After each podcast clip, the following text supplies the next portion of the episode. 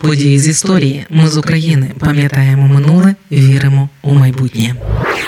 Голодомор це те, про що так не хотіли згадувати мої прабабусі, але крізь сльози розповідали усі жахи, як сусіди їли своїх мертвих дітей, як старші відрізали собі пальці, щоб нагодувати сім'ю, як пили відвар з шкіряного ремені, як билися за гнилу картоплину, як ділили одне яблуко на кілька десятків людей, як добровільно віддавали дітей у дитбудинок, бо там хоч їсти давали, як панічно боялися, що під столом таки хтось знайде ту схованку, де стояв глечик зі жменькою зерна. Але вони згадували, згадували для того, щоб ніколи не забути, і розповідали, щоб про це пам'ятали ми. 7 серпня 1932 року прийняли репресивний радянський закон про п'ять колосків, передвісник голодомору. Це подкаст події з історії, який звучить завдяки вашій підтримці. Щоб допомогти нам, заходьте на сайт ми з України.ком та тисніть кнопку Підтримати. Закон про п'ять колосків це народна назва. А так то це була спільна постанова Центрального виконавчого комітету і Ради народних комісарів СРСР про охорону майна державних підприємств, колгоспів і кооперацій за зміцнення спільної соціалістичної власності. Авторство цього злочинного документу приписують самому Сталіну. Він передбачав за розкрадання колгоспного майна, а таким вважалися навіть кілька колосків, які перезимували під снігом на полі. Розстріл на місці та конфіскацію майна за наявності пом'якшувальних обставин покарання передбачало 10 років ув'язнення в таборах. Амністія заборонялася.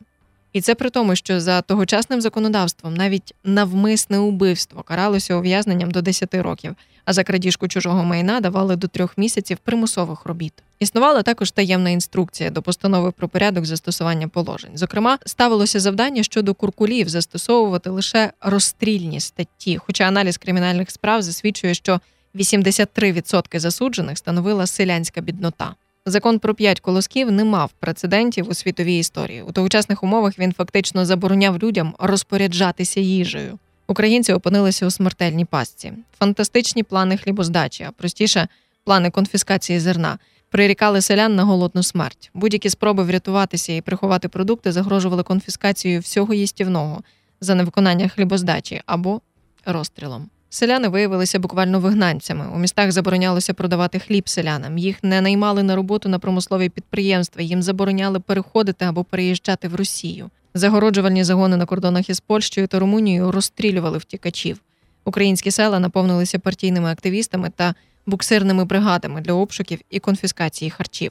Так було запущено механізм масового вбивства українських селян штучно спланованим голодом. Із 7 по 17 серпня в Україні тривав рейд ударників преси для боротьби з розкраданням державного майна. Це був дуже яскравий пропагандистський жест. Він був організований редакцією газети Правда за сприяння вищого партійного керівництва УРСР. У цій акції задіяли близько 100 тисяч осіб. Преса мала показати, що українські селяни розкрадають зерно, що через них міста без хліба, а індустріалізація призупиняється. Але цей рейд провалився, бо стало очевидно, що проблема не в розкраданні, а в небажанні селян безоплатно працювати в колгоспах. Врожай просто гинув на полях від перестою, проте влада не хотіла визнавати цього факту. Але закон про п'ять колосків не допоміг вибити хліб із селян. Станом на 5 жовтня 1932 року з 23 тисяч колгоспів план виконали тільки півтори. А на кінець жовтня хлібозаготівельний план було виконано лише на 39%, що поставило під загрозу постачання хлібом промислових центрів України. Скорочення експорту зерна сповільнювало темпи індустріалізації. і Сталін прийняв це як саботаж і особисту загрозу. З листопада він взяв курс на сокрушительний удар по українському селянству, що дало новий простір для використання закону про п'ять колосків, пік застосування якого припав на листопад 32-го року, січень 33-го, коли було засуджено майже 13 тисяч осіб. Саме закон про п'ять колосків у поєднанні з постановою про хлібозаготівлі в Україні дозволив вилучити у селян не тільки зерно, але й всю їжу, ставши одним із механізмів організованого Сталіним терору голодом. Сам закон був чинним до 1947 року, коли в СРСР була скасована смертна кара.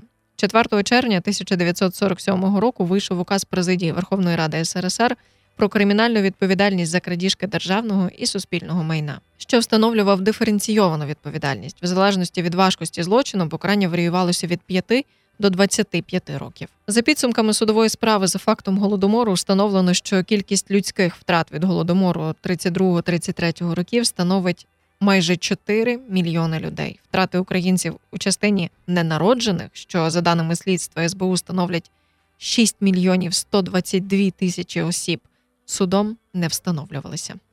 З України важливо знати історію і розповідати історії. Найважливіше, що ми повинні дати нашим дітям, це коріння і крила.